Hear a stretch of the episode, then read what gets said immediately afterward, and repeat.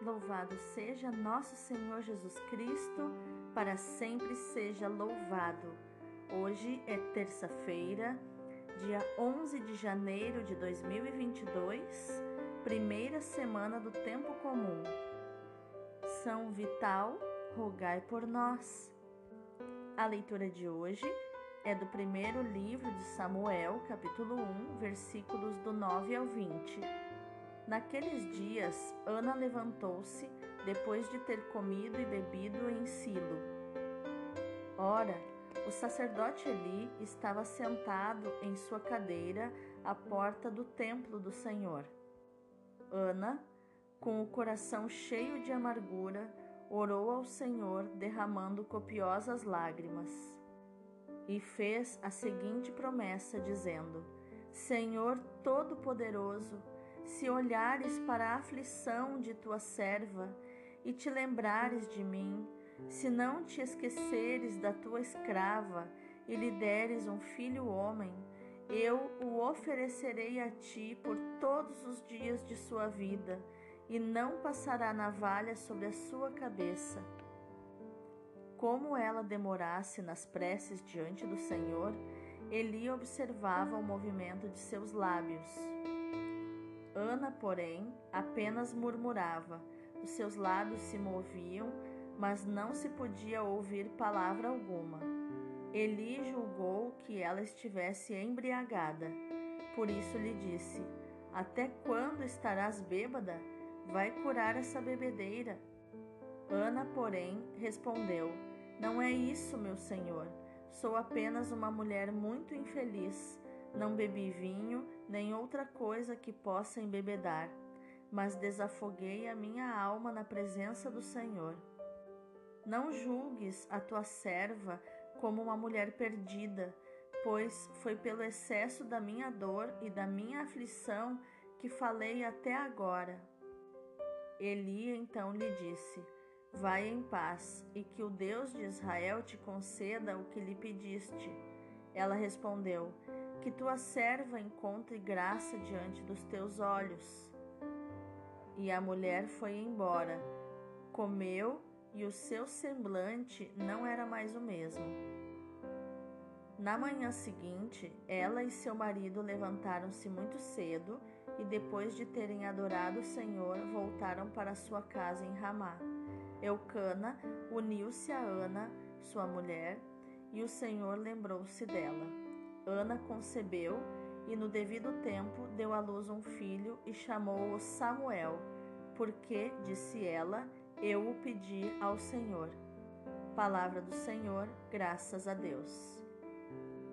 O responsório de hoje é do primeiro livro de Samuel, capítulo 2, versículo 1 e seguintes.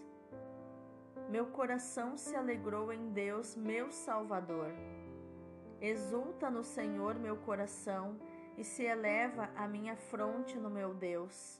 Minha boca desafia os meus rivais, porque me alegro com a vossa salvação. O arco dos fortes foi dobrado, foi quebrado, mas os fracos se vestiram de vigor. Os saciados se empregaram por um pão, mas os pobres e os famintos se fartaram. Muitas vezes deu à luz a que era estéril, mas a mãe de muitos filhos definhou. É o Senhor quem dá a morte e dá a vida, faz descer a sepultura e faz voltar. É o Senhor quem faz o pobre e faz o rico. É o Senhor quem nos humilha e nos exalta. O Senhor ergue do pó o homem fraco, e do lixo ele retira o indigente para fazê-lo assentar-se com os nobres num lugar de muita honra e distinção. Meu coração se alegrou em Deus, meu Salvador. O evangelho de hoje é Marcos 1, do 21 ao 28. Estando com seus discípulos em Cafarnaum, Jesus, num dia de sábado, entrou na sinagoga e começou a ensinar.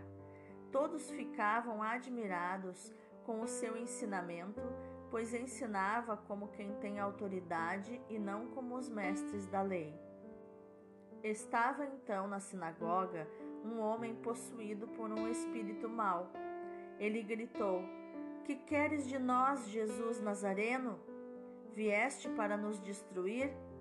Eu sei quem tu és, tu és o Santo de Deus. Jesus o intimou: Cala-te e sai dele. Então o espírito mau sacudiu o homem com violência, deu um grande grito e saiu. E todos ficaram muito espantados e perguntavam uns aos outros: Que é isso? Um ensinamento novo dado com autoridade. Ele manda até nos espíritos maus e eles obedecem. E a fama de Jesus logo se espalhou por toda parte, em toda a região da Galileia. Palavra da salvação, glória a vós, Senhor. Então, quais os tesouros que nós podemos encontrar nos textos bíblicos de hoje? A Sagrada Escritura nos fala de muitas mulheres estéreis, como Sara, Rebeca, Raquel, a mãe de Sansão, e Isabel, mãe de João Batista. Também Ana, mãe de Samuel, era estéril. Eucana, seu marido, é compreensivo e a incentiva a reagir, a comer, a não ficar triste. Mas Ana, com, como toda mulher em Israel, ela considera a esterilidade um castigo de Deus. Por isso, ela se refugia na oração, seu único conforto e esperança. Pede ao Senhor um filho. E faz esse pedido de modo pessoal, discreto, rezando em voz baixa. Sabe que Deus a escuta.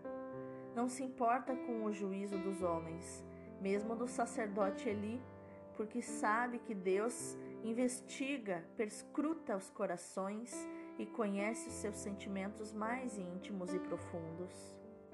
Ana reza intensamente em seu coração, faz uma verdadeira oração do coração, onde se encontra com Deus e se abre a Ele, esquecendo tudo quanto a rodeia.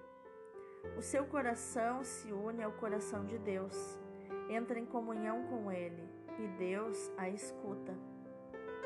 O sacerdote Eli que começa por confundir Ana com os tantos casos patológicos que passavam por Silo, acaba por reconhecer a sua humildade e sinceridade.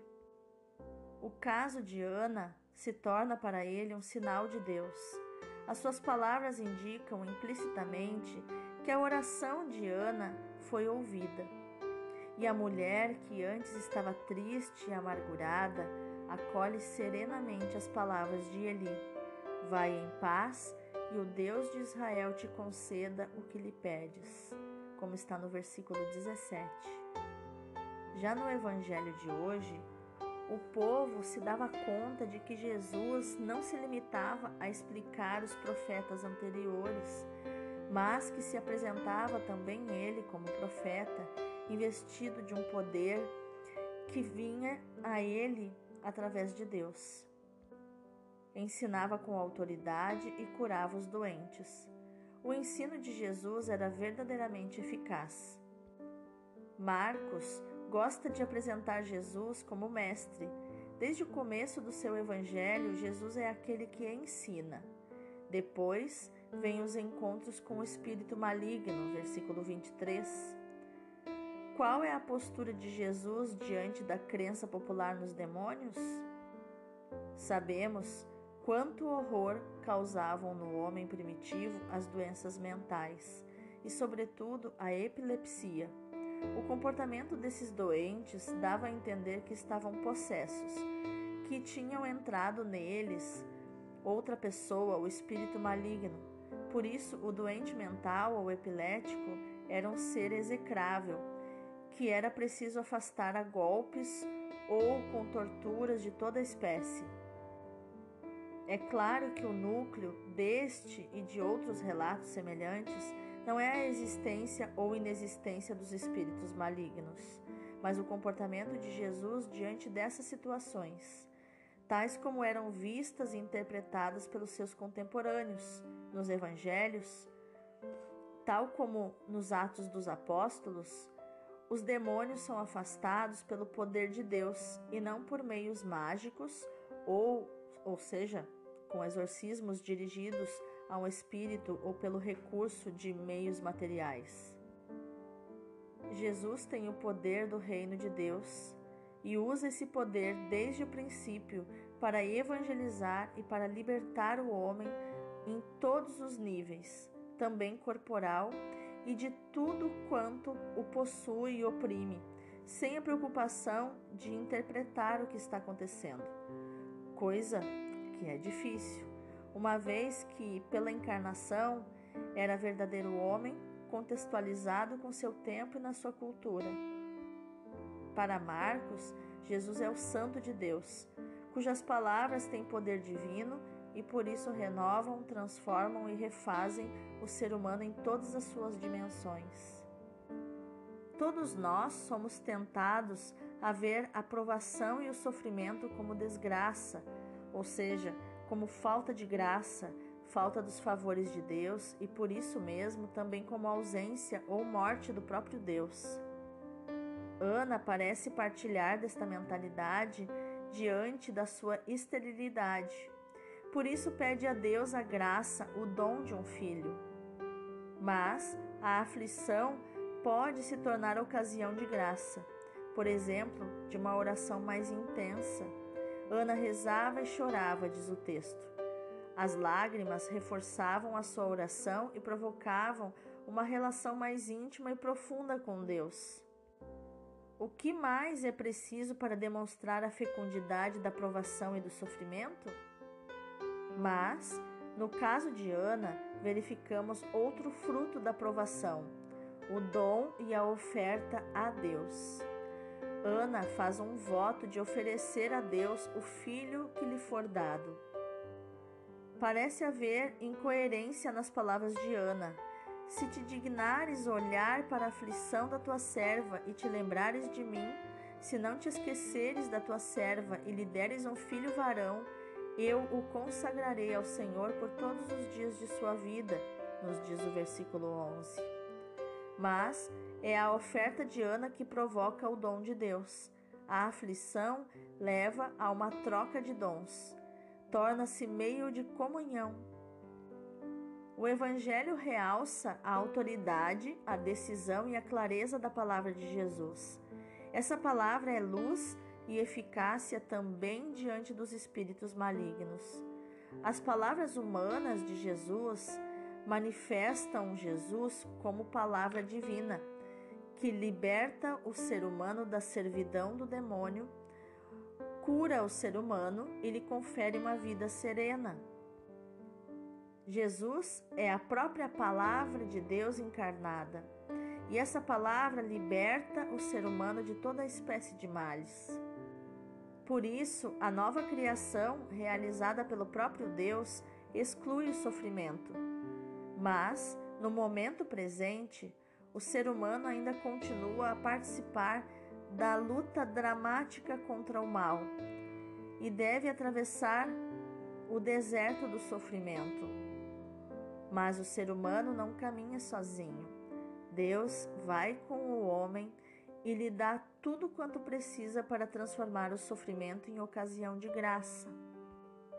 A vida reparadora será, por vezes, vivida na oferta dos sofrimentos suportados com paciência e abandono, mesmo na noite escura e na solidão, como uma eminente e misteriosa comunhão com os sofrimentos e com a morte de Cristo pela redenção do mundo.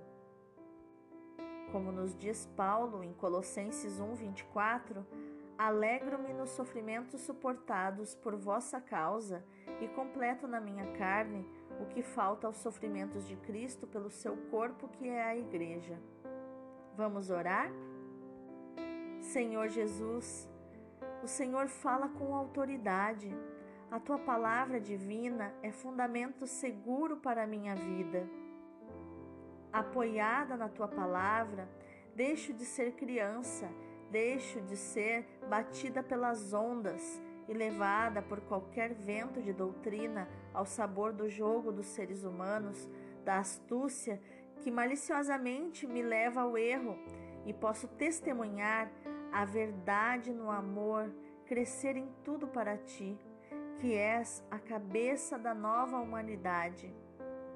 Sobre a tua palavra, sobre ti, Senhor, que és a rocha eterna, quero construir a minha vida, viver a minha vocação e realizar a minha missão. Em quem mais eu poderei me apoiar? Só tu tens palavras de vida eterna. Por isso, te abro hoje a minha mente e o meu coração. Ilumina a minha caminhada, dá suporte à minha vida, e assim serei verdadeira filha do Pai, verdadeira filha da luz, como são aqueles que realmente se encontram contigo, Senhor. Amém. Que nós possamos hoje, meu irmão, minha irmã, meditar e repetir essa palavra de Paulo aos Colossenses, versículo, capítulo 1, versículo 24, onde ele diz: Completo na minha carne o que falta aos sofrimentos de Cristo pelo seu corpo, que é a igreja. Deus abençoe o teu dia. E força, não desiste, fica firme. Os sofrimentos passam e a dor nos ensina aquilo que o Senhor deseja nos fortalecer.